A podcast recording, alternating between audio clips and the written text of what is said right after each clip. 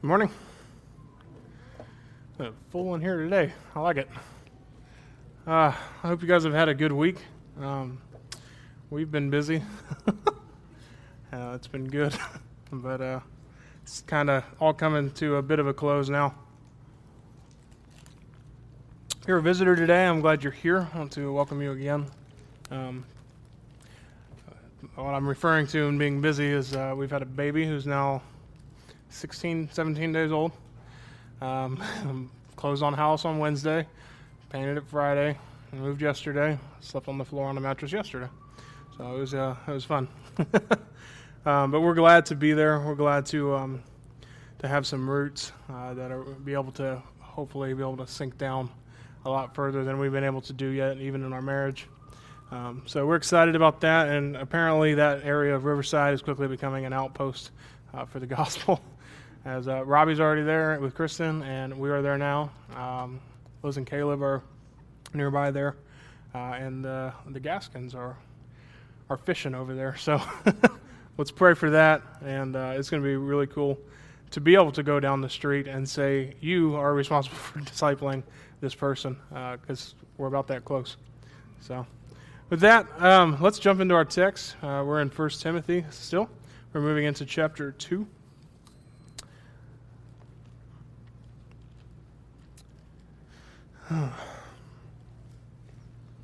So we've seen Paul's charge to Timothy, right? In chapter 1, verse 3 and 18, particularly, he's been dealing with false teachers. Now, if you're a visitor today, we've been walking through 1 Timothy. Uh, this will be week, what, four uh, that we've kind of been pacing ourselves through here. Uh, covering a much smaller section this week than we did last week. Last week was such a big thought uh, that had to be uh, teased out all the way. Uh, that this week we're able to kind of drop down to a little bit smaller and manageable chunk. Uh, but we've seen in the first chapter primarily a big argument to deal with false teaching that's happening in the church that Timothy is a presiding elder over in the city of Ephesus. Now, in dealing with these false teachers, uh, Paul drives, as he does so well, probably better than any other biblical writer, a contrast that we just can't ignore. You see one side of the argument, and then he comes to such another extreme to show just how deep the contrast is between the two opposing schools of thoughts. And so when we're dealing with false teachers with Paul, he obviously addresses them pretty strongly, particularly in verse 3 and 18. But then in the midst of those instructions, we see Paul recount his own experience with the glorious gospel of grace of, of our Lord Christ Jesus, as he would say in verse 12 through 16 of chapter 1. And these stand in direct contrast to the teachings of the false teachers who focus on the law. And the, the inevitable end, as Matt said several weeks ago, of legalism and following the law to its fullest extent is not righteousness, it's self righteousness. We find ourselves making shipwreck of our faith. We find ourselves leading others and ourselves into inane babble, into various controversies. It really gets us nowhere. I use the illustration of a car who is just running at like 6,000 RPM, but not going anywhere. You keep that in neutral, you're not going to go anywhere, but you're going to make a whole lot of noise while you're doing it. And that's kind of the picture that you see legalism driving to, while Paul gives a nice contrast of showing what the glorious gospel of grace looks like, not only in his own life, but what it should look like in the church's life. Now, in this next main section, as we move into chapter 2, we're going to not switch gears, but it's an inevitable following over what he's already been leading us in. And so, in this second section, the second chapter, even of 1 Timothy, Paul's now seeking to instruct Timothy in terms of how he wants to see the church at Ephesus reshaped. And we're not entirely sure if it's due to problems in the shaping of the church and its own self. Uh, we do see a lot of structure happening, but or coming out of false teaching, at least being present and being accepted by many there. And so he's got to kind of reshape and help mold this early and young church. So we'll see instruction for pushing for a renewed focus on the gospel and godly living, especially as a contrast to the legalism and the ungodliness that is evident in these other ministries of the false teachers. So this section then will include material about the centrality of this gospel that he so well outlined in the first chapter. What are we going to do because of that? And we'll see the vital importance of godliness, not just for church members in chapter 2, But then we'll see again in chapter 3 uh, how important godliness is as a character trait, as a whole consuming gospel identity, particularly in church leaders. So, if one section, if section one highlighted the presenting problem and it was directed at Timothy, then section two is going to address the needs of the church at Ephesus. We see first in chapter one the outline of what's wrong with legalism, what's missing, and what the gospel helps fill. And now we get to see how it's actually going to address the needs at Ephesus, particularly, in order to show what a God centered and godly church should look like. So, Paul showed us a picture, if we remember, at the end of uh, chapter 1 in 18, 19, and 20. We have a picture of shipwreck and that danger that comes with shipwreck. It's a, a bit of a lost idea on us, uh, this idea of shipwreck. But as we talked about last week, think about having everything that matters to you on that vessel. And if you're not paying attention, then it seems to happen all of a sudden where you run aground, everything is shattered, it's broken, it falls apart, all your hopes, your dreams, all, all your fears even don't matter anymore because it's all over for you. And like the Titanic, 70 years later, we find just a shell of it on the bottom of the ocean and no remnants whatsoever of humans. It's just gone. That's what shipwreck looks like. That's what the danger of losing and abandoning faith look like. That's what the danger is if we don't see the problems coming and take heed of the word of God, to not just hear, as James would say, but to do the word. And so, as Paul gives us that great picture, we see that there's a lot that needs to happen to the ship to keep it from hitting the rocks. In fact, having this ship heading for the rocks, we need to immediately steer away from the rocks and head into deeper water. We need to address the behavior of the crew. That needs to be dealt with. Why are we heading this way? Has no one decided maybe we should veer a little to the left? Let's get away from the oncoming danger. Let's communicate the problems that are abounding. And if you look again with Alexander and Hymenaeus, two of the officers of the ship have been dismissed. And so we need guidance in appointing new leaders to steer it. And so we see what does the church need to do in Ephesus to reshape, get a gospel-centered picture on who they are as an identity first in the gospel, and then in what they do out of the overflow of that identity. And so the big today, the big idea today, as we look at just verses one through eight, and we're going to tread a little lightly on eight because Matt's going to be able to use that pretty heavily next week. But we're going to take a, a piece of that this week. The big idea today is that on the basis of God's love and Christ's death, we are to pray for and preach to all people. On the basis of God's love and Christ's death are the foundation that cause us to pray for and preach to all people. Now, we should be able to take most of those implications right there from chapter 1. But as Paul is so wont to do, he just decides to lay it out for us in chapter 2. He makes it very clear explicitly what we need to be about. So with that, let's read our text today. We're going to be in again 1 Timothy chapter 2 verses 1 through 8. It says first of all then I urge that supplications, prayers, intercessions and thanksgivings be made for all people, for kings and all who are in high positions, that we may lead a peaceful and quiet life, godly and dignified in every way. This is good and it is pleasing in the sight of God our Savior, who desires all people to be saved and to come to the knowledge of the truth. For there is one God, and there is one mediator between God and men, the man, Christ Jesus, who gave himself as a ransom for all, which is the testimony given at the proper time. For this I was appointed a preacher and apostle. I am telling the truth, I am not lying, a teacher of the Gentiles in faith and truth. I desire then that in every place the men should pray, lifting holy hands without anger or quarreling. Now, as I prepared this message um, in recent days, given what's been going on, um, but having reflected on it all week, um, the reflection I've had to do all week has probably been the hardest on my heart rather than the studying of the Word. Um, I've had to repent a lot over this um, over this sermon, uh, particularly coming out of what we what we went through last week uh, on Sunday, and and looking through the glorious gospel of grace. What should that drive me as a, as a pastor, as a leader, as a husband, as a father, as a son? What should that drive me to do? And uh, this idea of prayer that we're going to be talking about a lot today uh, is something that, that, was sitting heavy on my heart all week. Um, as a matter of uh, um, just trying to be vulnerable, uh, I have a, a, healthy, at least I should be if I'm an elder, a healthy prayer life. Um, but I notice a lot that we're going to talk about in verse 1 and 2 to be where I had to repent over. Um, to see compassion and care overflowing out of the gospel rather than out of my duty. Again, as I talked about with Joy last week and, uh, and previously, it, it's not a duty to pray. It's not just a, and we use the word check mark. It wasn't a check mark for me. It's just something, and my identity as a pastor, as a father. I need to pray for my wife, my kids, my, my, my congregation. But the, com, the care and the compassion, and to the extent and goal that Paul lays out for us here, um, was a hard thing to digest all week, uh, particularly when it's a seemingly somewhat self centered week.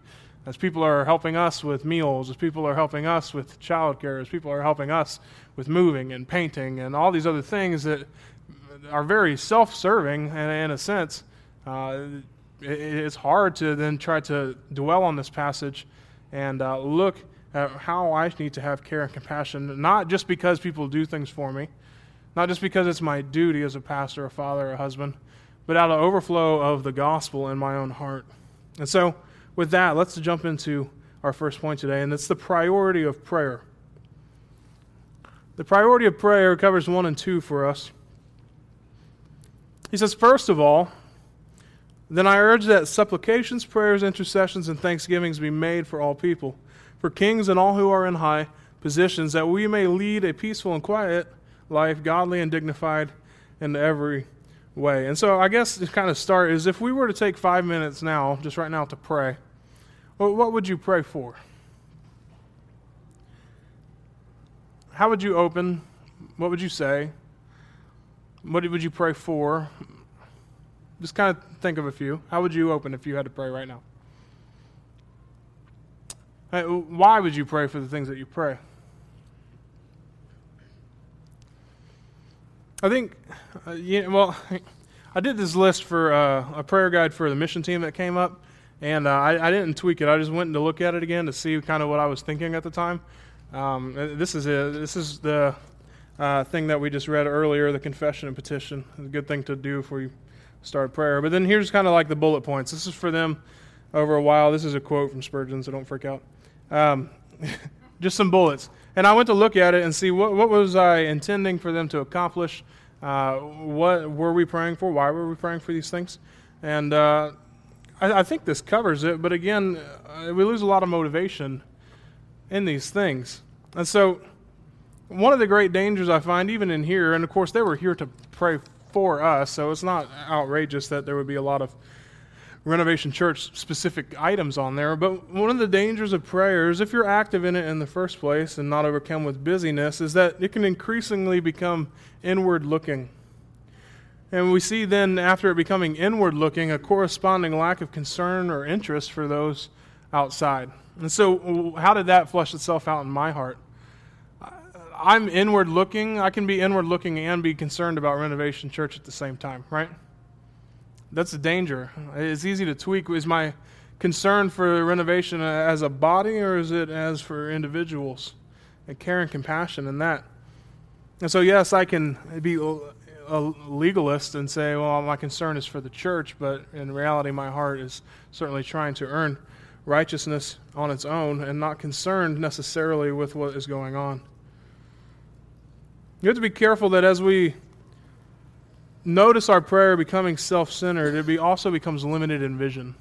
I did look through this list and I noticed some things on there that were really inward looking. And just thinking about what else there could be on that list, I missed a lot of things that were happening on around the world with our country. Now, I, I had to pray for our country's leaders, and that was a, a bullet. I know, there wasn't names or anything we, we become kind of limited in focus and vision and being able to understand what's going on around us. I think one concern uh, that I would share with you guys and something to reflect on your heart this week is that if you don't know what to pray about, it's probably because you're missing what's going on around you.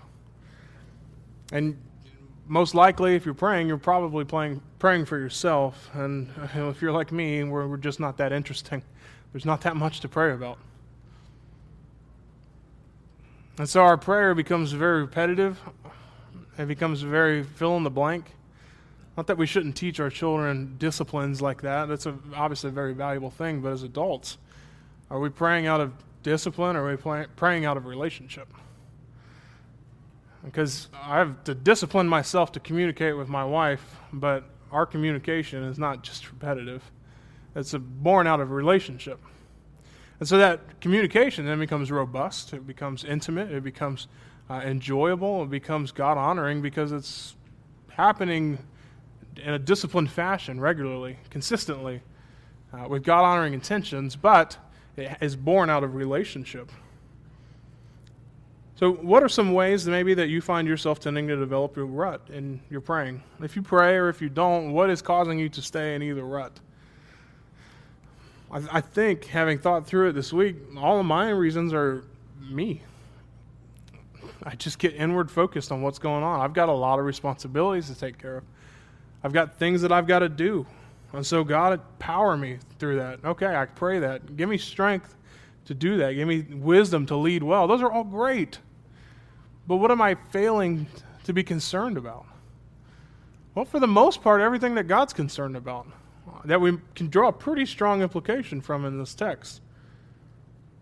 But we'll get to that.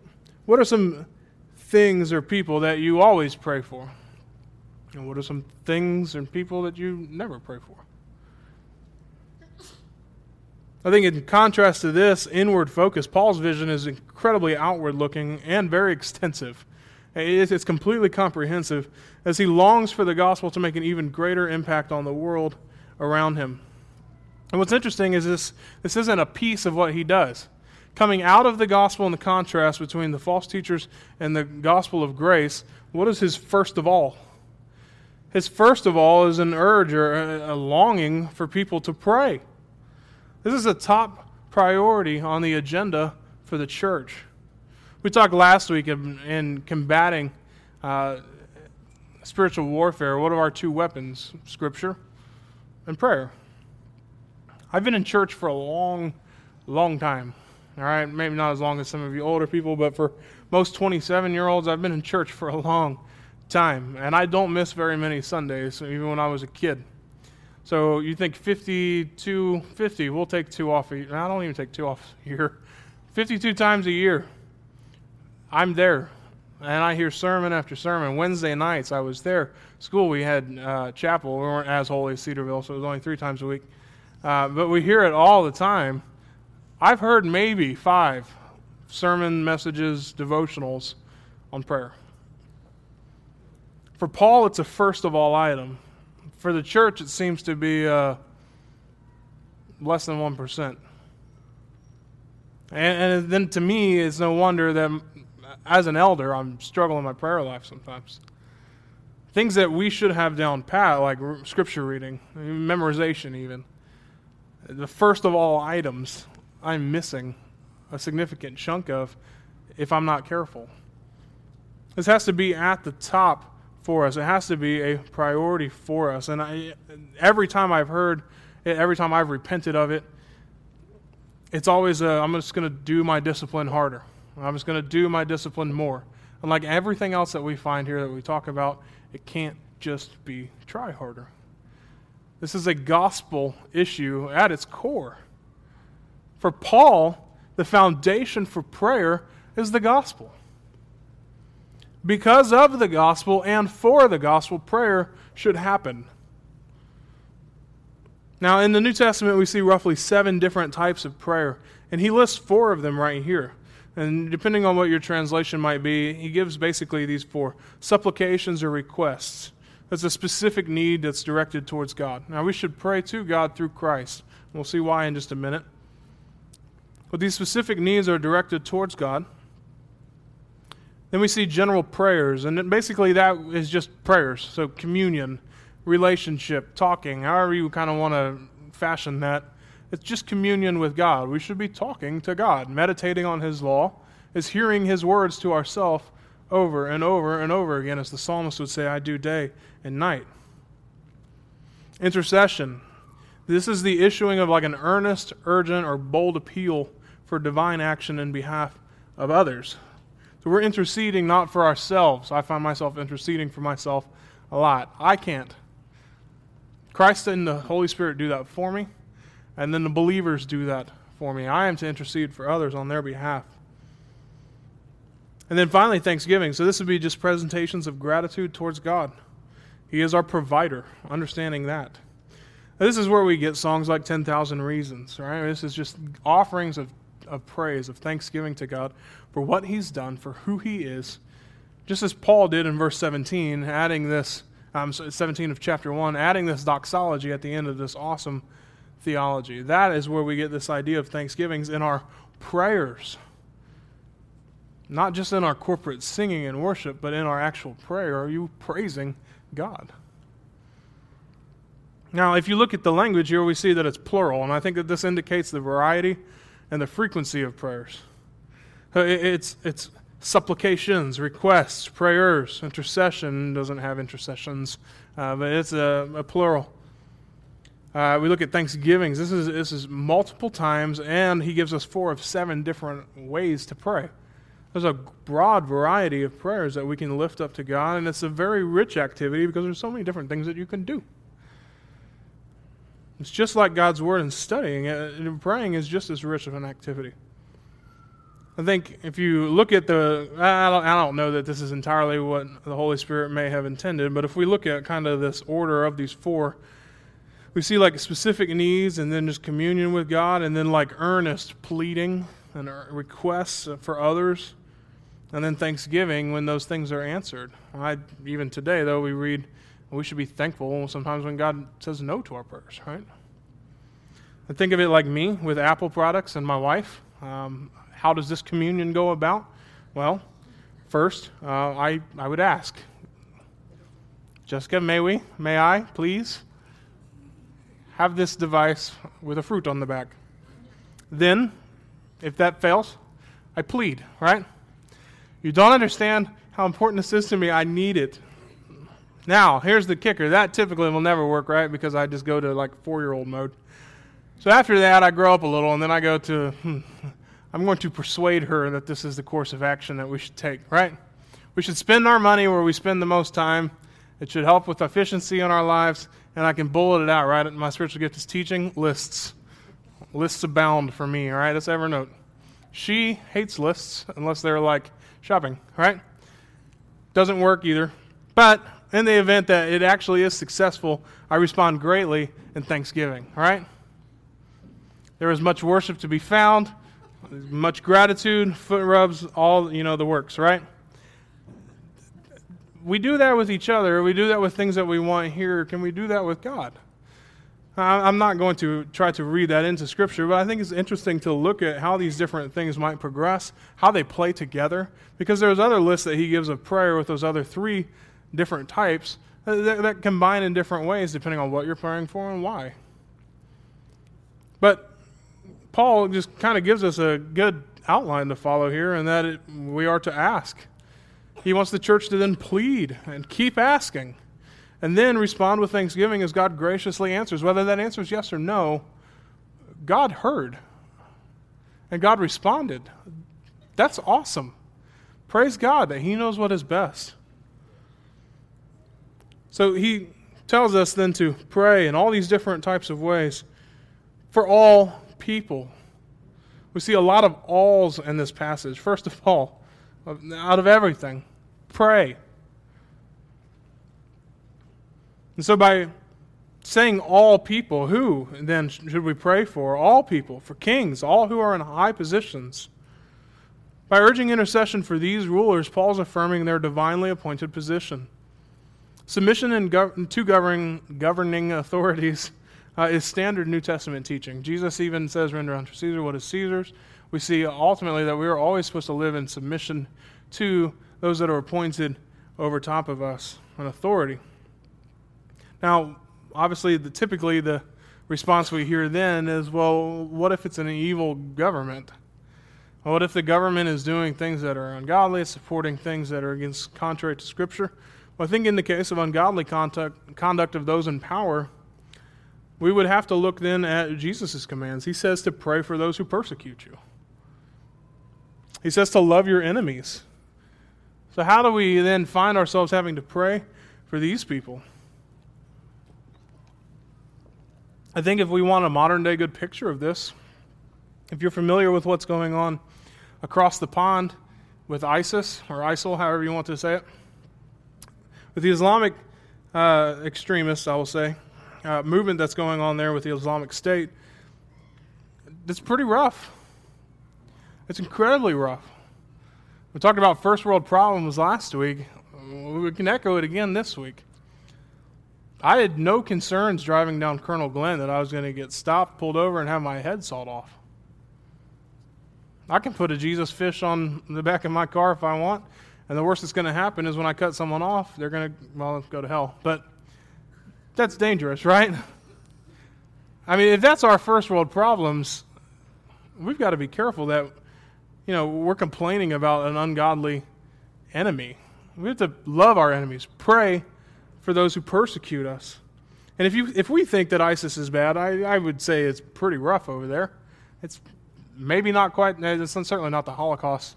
I, I shouldn't have said maybe, I apologize. It's certainly not the Holocaust, but it, it is a rough time for Christians over there and being persecuted. But let's remember the context that Paul's coming from. I know some of you don't like history, but you should recognize this name Nero. Pretty rough dude, right? Nero was a terrible emperor, or Caesar, whatever. He was terrible. He was incredibly cruel. He persecuted Christians to no end. And so for us, if Paul is saying pray for those guys, because he's not thinking President Obama when he writes this, he's thinking Nero. If Paul wants us to pray for people like that in that type of scenario, it's hard to think of a situation or any other scenario where believers would be exempt of praying for those in authority over them. Paul would have the church pray for the leaders of the pantheon of gods in the Greek and Roman worlds. These churches that are in Ephesus and Corinth, temple prostitution, all these things. Pray for them. Pray for the, for the clerk who sits in city council. Pray for the people that are in the government. He would have us pray for Nero, the Roman government, our soldiers. He would have us pray for all of them. He'd even have us pray for the false teachers He'd even have us pray for those that are shipwrecked in their faith. These are those who persecute us, these are those who are our enemies. And see, the primary promise of praying for those people, though, is not their well being. We, we don't need to pray, God, protect our leaders. We don't need to be praying for that. We're not concerned necessarily about their well being, primarily. Okay, obviously that's, that's a piece of the pie.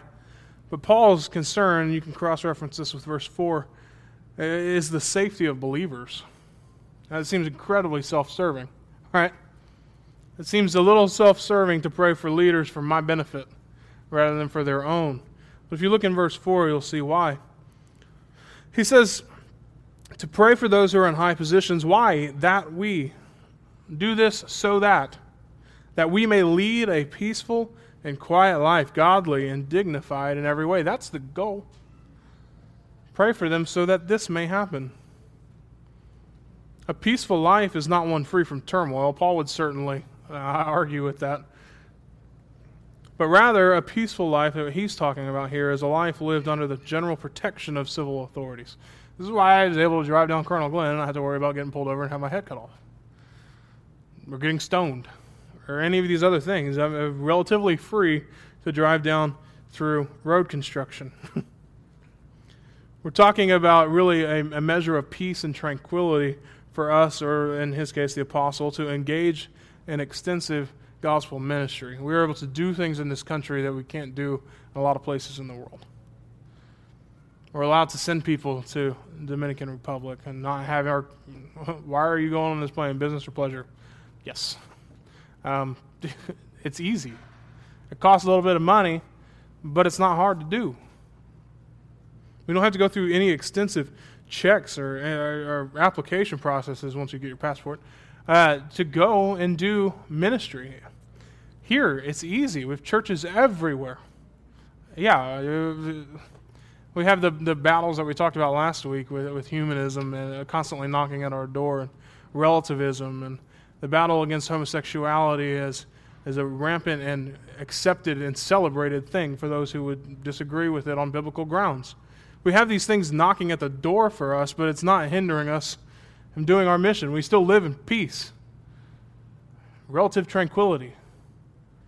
That's what allows us, then, it should be at least, to do great gospel ministry.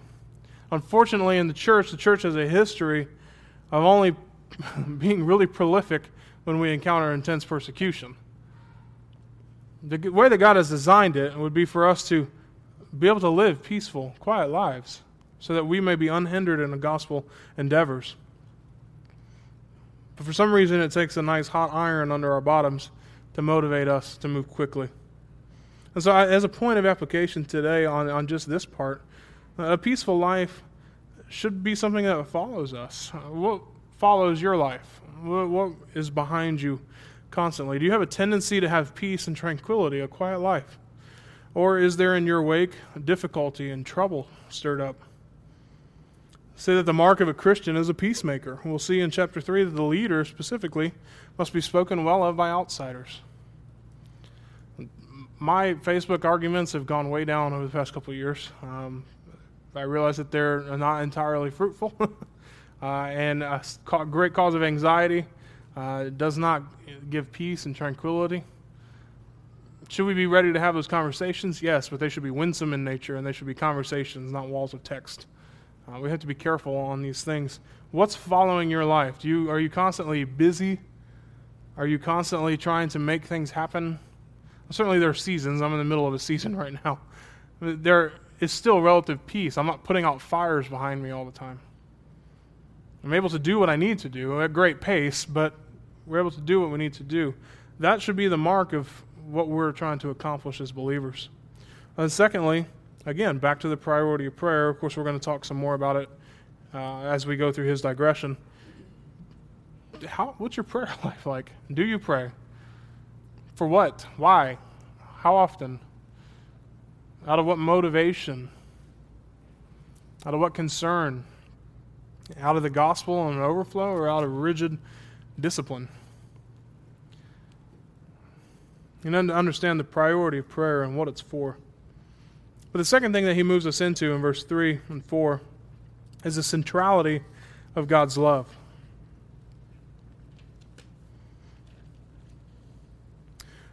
The centrality of God's love, in verse 3 and 4, he says, This is good, and it is pleasing in the sight of God our Savior, who desires all people to be saved and to come to the knowledge of the truth.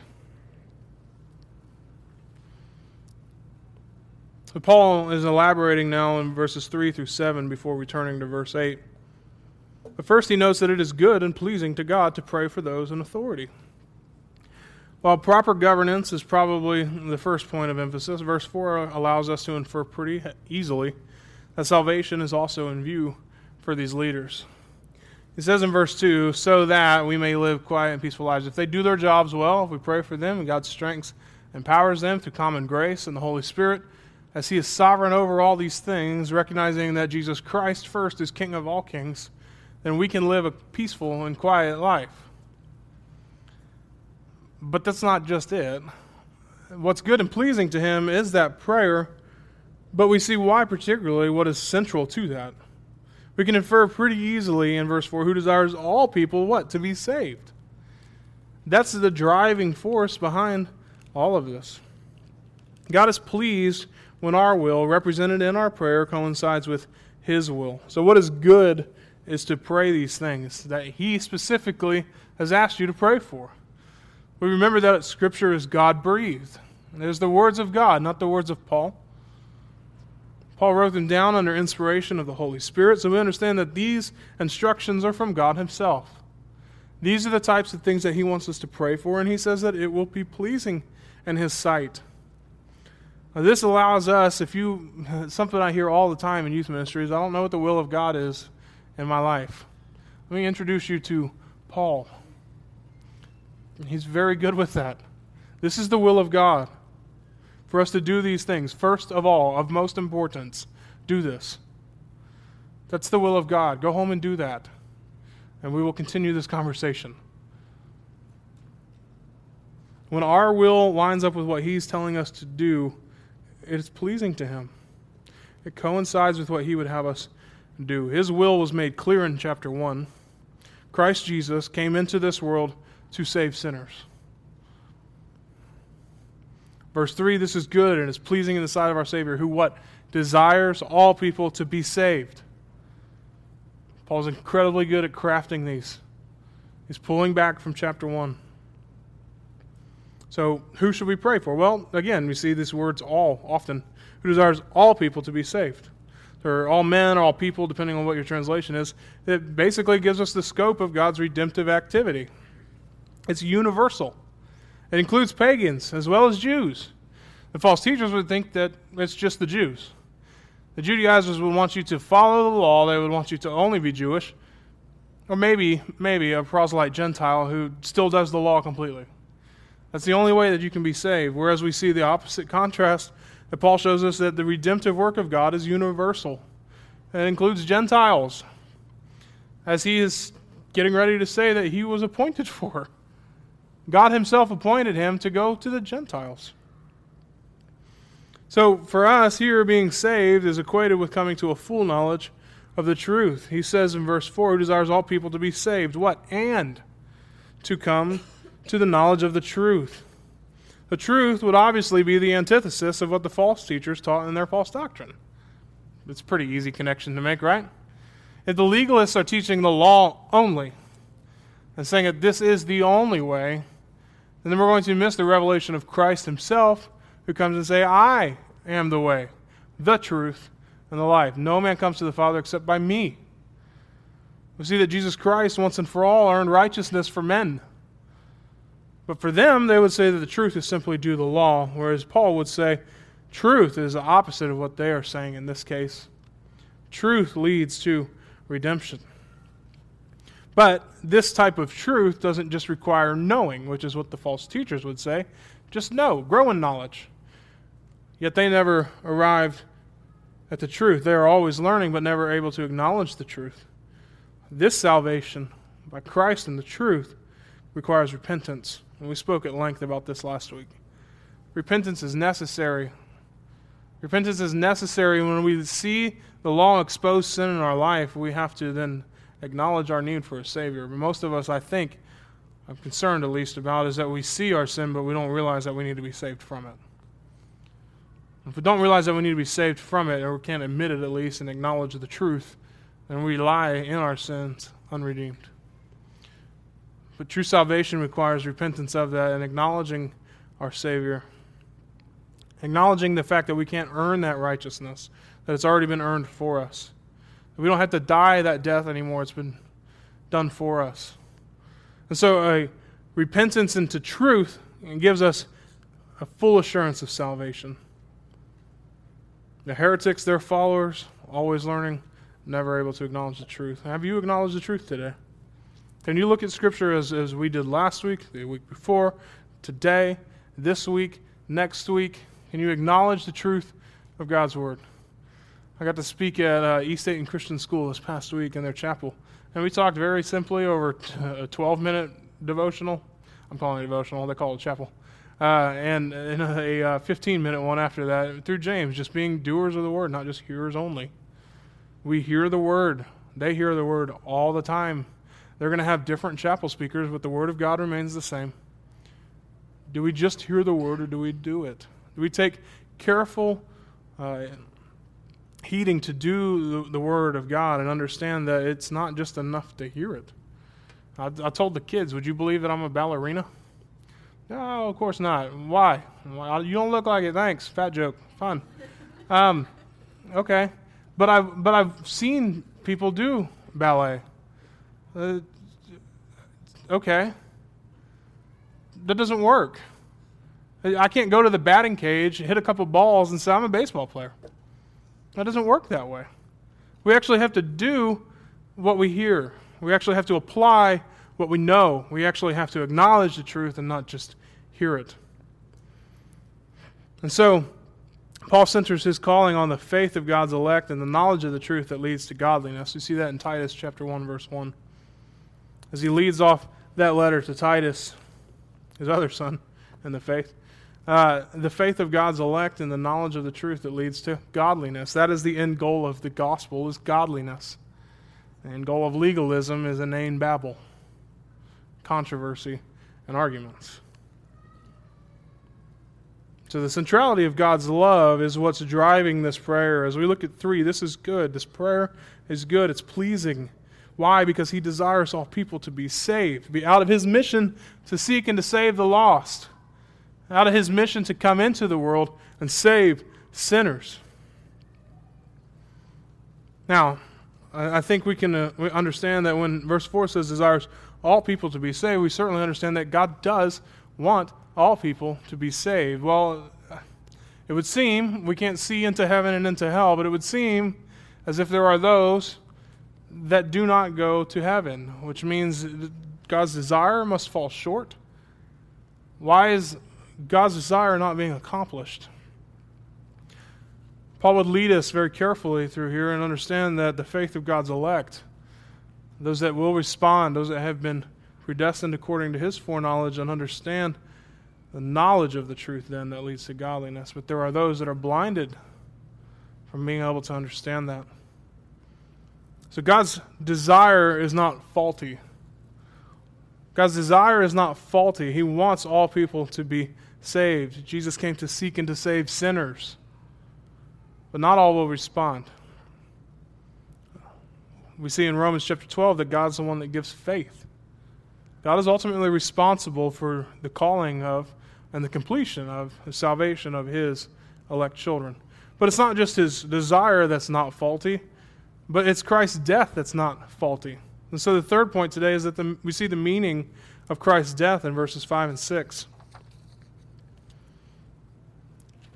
He says, For there is one God, and there is one mediator between God and men, the man Christ Jesus, who gave himself as a ransom for all, which is the testimony given at the proper time.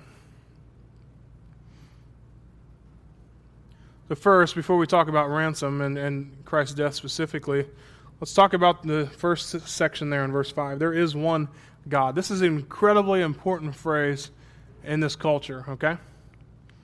We're dealing with a pantheon of gods. The Roman mythology, Greek mythology blend. There's just everywhere, right? We look at Eastern religions, and there are multitudes of gods. There are very, very, very few monotheistic religions in the history of the world. Paul says there is one God. This monotheistic idea of one sovereign is foreign to the culture that Paul's dealing with. Now, the Jews should know this, right? But Paul was called to go reach the Gentiles. And as Timothy is teaching in Ephesus, it's not a Jewish city. the Gentiles there would be familiar, or at least comfortable with the idea of multiple gods. So to say that there is one is a pretty major remark. But then he goes on to say that there's only one mediator. Well, some religions would acknowledge that, yes, there's one supreme God, but there are other mediators that mingle with humans and act on their behalf or against their behalf. And so there are different mediators between them and that one supreme God. But Paul doesn't just say there's one God, there's only one mediator between God and man, and that is the man, the, the, the superman, Christ Jesus, the ultimate man himself, who is Christ, the Messiah. He was God, and he was also man, Jesus, who gave himself as a ransom. Isaiah chapter 46, 9 through 10, this is God, and he says, For I am God, and there is no other. I am God, and there is none like me, declaring the end from the beginning and from ancient times, things not yet done, saying, My counsel shall stand, and I will accomplish all my purpose. The sovereignty of God is a re- resounding gong throughout the words of Paul. The sovereignty of God is what drives him to be able to say that God desires all men to be saved, but he is responsible for the salvation of those that he has elected. The sovereignty of God is what drives the gospel, being him who empowers us to salvation without any participation on our behalf. We see that justification, sanctification, and glorification are 100% completely in the hands of God who has started a great work in you and will finish that. The sovereignty of God is what motivates and drives this gospel. If God is the only God and He's the one that declares from end to beginning, from ancient times to the future, things not yet done, He says, My counsel shall stand and I will accomplish everything that I have purposed. Well, if He's going to accomplish everything that He has purposed, then certainly His desire, as we saw in the last point, is not faulty. The ransom is also not faulty. The atonement of Jesus Christ was complete and comprehensive for the sinner. In verse 6, we see that we who gave himself as a ransom for all. That word again. Jesus gave his life, understand, in two ways, both in exchange for and on behalf of others. This is what we would call the substitutionary atonement. The substitutionary atonement has Jesus dying in our place and also paying for our sins. Substitutionary atonement is a driving piece to this preaching and this prayer. Basically, in our substitutionary atonement, we understand that Jesus died so that others might live, including, in our case, of who should we be praying for, even some who hold positions of authority. I think it's interesting as we look at the substitutionary atonement that if salvation was tracked through Paul's argument here, okay? If salvation comes from coming to a knowledge of the truth, verse 4, right? And in verse 7 consists of preaching the truth, it's striking that preaching about substitutionary atonement comes between these two things. I think it highlights how central uh, the doctrine of substitutionary atonement is. Why do we lose our focus in the gospel? Why do we lose our power of salvation? We talked about lack of seeing our need for saving from our sin last week. I think it's because we forget that we've been atoned for. This power of the substitutionary atonement falling in between this understanding of this is the truth that saves and we need to talk about it is what what grants that. There's no use preaching for salvation, coming to a knowledge of the truth, if we've not yet been atoned for. Without the atonement and the fact that we have had our sins expiated and our and the wrath has been propitiated, we're stuck. There's no reason to preach this word if it's not yet been done. Paul sandwiches it in between there and shows us that the substitutionary atonement, this ransom for all, is complete and comprehensive for the sinner. He goes on to say, which is the testimony given at the proper time. It's kind of a bookend on the substitutionary atonement. He sticks God's sovereignty in there again. The proper time is, I think, twofold. It's both Jesus' timing and coming into the world. Why did he come into, into history at the point that he did? God's sovereign plan. Isaiah 46. I will accomplish what I have intended to accomplish. My counsel will stand. I will accomplish all my purpose. And then, second, I think the timing would be in Paul's preaching. I think the fact that Paul came so far after the, original apostles and uh, being commissioned is, is not ungrounded in God's sovereignty. Those other 11, 12 guys did what they were supposed to do to help get it started. And then Paul comes on the scene and says, Here's all this material. Let's grow as a church. He was commissioned to go to the Gentiles at the proper time. And so God's sovereignty, again, is overarching through all of this. And so finally, it moves us to the last point the urgency of preaching. Verses 7 through 8. He says, For this I was appointed a preacher and an apostle. I'm telling the truth, I'm not lying. A teacher of the Gentiles in faith and truth. I desire then that in every place the men should pray, lifting holy hands without anger or quarreling. Um, so just to get this uh, get this done in those parentheses, I am telling the truth. I am not lying. If your child comes up to you and says that, are you more inclined or less inclined to believe them? Just wondering. I think this is why we respond sometimes to like crazy things and say, "No way." Right? That's ours. You're lying. There's no way. For real? Paul's trying to get rid of that for real, all right? that no way. I'm telling the truth. I'm not lying. Uh, why does he do this? It's a convention of the time. This is not the first time that he's done this. It just it leads a, a solemnity to Paul's description of his own calling. It just adds some gravity and some weight to it. He, he's earnestly expressing the truth and the seriousness of a situation. It's pretty akin to what he did in, in chapter 1 when saying, This is a trustworthy saying. It seems weird to say that, right? But it just adds some gravitas to the truth that's, that's being said. And he goes on to do that in uh, several other places. And it, it is possible that his authority was being challenged, particularly in Ephesus when you have this false teaching going on. But, but it really is just a, a convention of the, of the language. So, anyways, going uh, back to his main thought at the beginning of verse 7, he says, For this, for what? For everything that just came, I was appointed a preacher.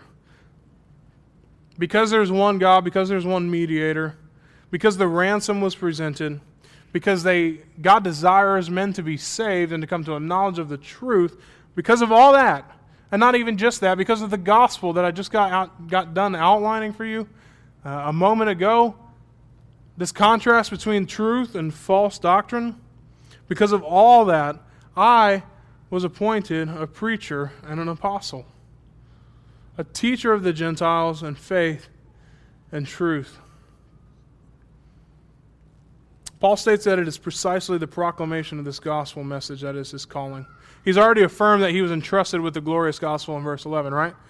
this uh, enabling grace that we talked about last week and this employing grace that gives him a job uh, as he receives grace. He's, he's affirmed that already. And he's also affirmed that he was appointed to Christ's service in the following verse, in verse 12. He now, in chapter 2, asserts that he was appointed a herald, an apostle, and a teacher. This is the same description that he gives again in his next letter to Timothy in verse 1, uh, chapter 1, verse 11. He's a herald, he's an apostle, a teacher of the true faith to the Gentiles. We see this word truth again, and we see his target audience being the Gentiles. And so, what, what is a herald? A herald is kind of like a proclaimer, a preacher. An apostle, obviously, that is a specific office that no longer exists. And then a teacher. And all three of those describe different but not mutually exclusive functions. They're related and similar, but they don't cancel each other out. And while we no longer have apostles, we certainly have preachers and teachers, right? And we're getting ready to talk about that office in the next chapter. But even the office of preaching and teaching is not necessarily an office, as an elder would be considered, it's simply a function. In fact, teaching is a spiritual gift that's given to all, well, not all believers in some measure, but primarily to believers, and preaching as well, or uh, prophecy would be a proclaimer. That's also a spiritual gift that's given to believers. And so these things are things that believers should be doing. It's not just Paul. Nonetheless, he was appointed for this specific task. And so he was appointed by God to bring, to teach, to instruct in what? In faith and in truth. The same truth that a full knowledge of will grant salvation. He says he has come from before in verses 3 and 4 that is what God is desiring, and He is simply a partaker and a pawn in that grand plan of God to save sinners. But we touched just a little bit on verse 8. I'm going to save a lot of it for the next thought that we'll develop next week. But we're going to talk about a specific part that's related to prayer. Just as ritual purity was essential for Jews, New Testament believers were to pray with their hands cleansed from all spiritual defilement or impurity. Where did I get this? And I desire then that in every place men should pray. What? Lifting holy hands why, without what? Anger or quarreling. Anger and quarreling is a list of the evil fruits of the Spirit, right? These are things that are not good. How do we approach the hill of the Lord? Give me clean hands, Give us pure. All right, Cutlass, thank you. Um, that's how we approach with clean hands. And so raising hands then, holy hands without so they're holy, right, set apart for holy use, sanctified hands that are free from defilement basically. Then we see that that's the type of coming to prayer that men should do. I desire then in every place that men should pray, lifting holy hands, being spiritually pure. The plural, men, hands, seems to reflect the plurality of men leading the congregation in prayer and worship. So, a question then to you gentlemen that were here last week as we met in our small circles to pray for those in Haiti were you leading in prayer last week? Do you take the position? Do you act like a man? We're going to see verse uh, 9 talk about the role of women and uh, different functions. But we see in verse 8 that the men should be leading. We've got to step up, gentlemen. That's our role. We should be leading the congregation in prayer and worship. We have a multitude of men that lead in various functions here in home gatherings. I think it's not just, though, obviously, the men we're going to see roles for the entire church going forward. But men, we are to lead. But the immediate reference of everywhere, I desire that in every place, everywhere, uh, he's certainly talking about the various house churches in Ephesus that make up the larger Ephesian church. But ultimately, the scope is certainly universal in nature. It's not just that he wants to see this in Ephesus, right? He wants to see this in Thessalonica. He wants to see this in Colossae. He wants to see this in Galatia, in Corinth, in all the world. Wherever the church is, this should be happening. So, in every Christian meeting place, we should be praying. First of all, I urge you to pray. We try to keep prayer a pretty foundational piece of what we do here on Sunday mornings. I try not to just utilize it as a transition as we are often want to do in our American liturgy. But understand that every time we pray, it's not just so that singers can move off the stage, but the fact that we as a body are going together to the throne to make intercession, to commune with God to make requests, to offer thanksgiving, to mourn, to confess. These are the types of things that we do together in the Christian meeting place. He says, without anger or dis- uh, disputing. This is the removal of barriers to ensure effective prayer. One of the biggest barriers to prayer is focus. You sit and try to pray for longer than a minute and you start thinking about everything else that's going on, right? And you just wander. that's why sometimes an outline is a good thing. We're distractible creatures. And we have lots of cares and concerns that will overwhelm us and take us away from the care and concern that we should have with God. Now, certainly, if that happens in ourselves, and if we have any type of angst or anything going on that's hindering relationship with other believers, We've got to get that out of the way. We have to remove these barriers, or our prayer is not going to be effective because we're going to start praying about them. They're annoying. God, sanctify them for me. and all of a sudden, our scope of our prayer starts getting more limited. The effectiveness of our prayer starts getting turned within. And it becomes inane babble. I think the emphasis here is on holy. The picture painted here in our prayer is that we pray for all. We pray for everyone. For what purpose? The gospel. That Jesus Christ came to save sinners, whether it be people in authority or all people. We should be praying for salvation for these people. We should be praying in and because of the meaning of Christ's death, understanding that God's ransom for man is sufficient to pay any and every penalty of death, of sin, the grave. He has overcome it all. The glorious gospel of grace that we just got empowers us to do this. And so now our prayer can be God honoring. It's not out of duty. It's not out of, uh, out of discipline. It's out of care and concern for brothers that I intercede for other people. It's out of care and concern that I make requests for other people. I want things to go well for God's people. I want them to lead a quiet and peaceful life, whether that's because the government has allowed us to do so, or whether God simply gives blessing to believers. I want them to be in the best possible situation to flourish, whether that's sanctified affliction or whether that's peace and tranquility. Trust God to teach and lead in any and all circumstances because He's sovereign and He accomplishes what He intends to do. His counsel stands. I understand that this can't just be something that I do, but it's about preaching and telling people that because we have been atoned for and it's available to those who are sinners, that this word has to be preached. We join with Paul and being part of the church, and out of his desire for Gentiles to know the truth, he decides, first of all, pray. Verse 8 I desire then, because of this, that you pray. We have to lift holy hands together and pray. And so for Paul, this holy hands picture is that of a church that's submitted to authority, it's united in doctrine, it's united in prayer for the salvation of all. What a description of the church. Can that be said of renovation yet? I think we're on our way. But not until this becomes a first of all concern. You see, for Paul, restructuring, reshaping the church, it starts with the gospel and taking that ship into deep water so that it's safe from the rocks, from the shoals, from the, waves, from the storms. We go out into deep water.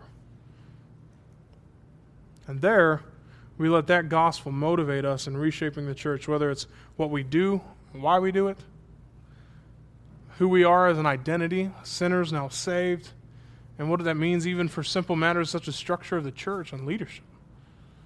But the goal is a church that's submitted to authority both within and without, united in prayer, by doctrine that leads to doxology, and is concerned about the salvation of all. That covers every identity that we have as a church as we try to push on through those five identities. That's all of them. What a description. We want that to be said of this place. Let's go together now and worship together as we finish out today. Let's pray together. Use this time of worship to reflect on the words as we did last week. Look for the truth that's contained in what we're singing about. And please, please, please let it be motivated out of the gospel. Let's pray.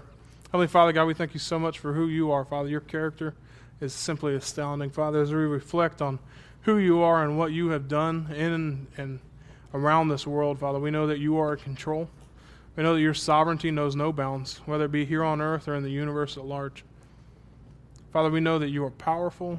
And Father, we know that you desire to see men in relationship with you. Father, you sent your Son in order to make that happen and had him die on a cross to pay for our sins. Father, the atonement has been made, and we trust that atonement. Father, we trust the work of Christ on the cross. Father, make us into, into into believers that look like your Son. Father, fashion us in a way through prayer, through affliction, through training in righteousness, through rebuke, through study. Father, through just laying down our lives and dying to ourselves. Help us look like your Son. We love you and pray uh, all this in Jesus' name. Amen.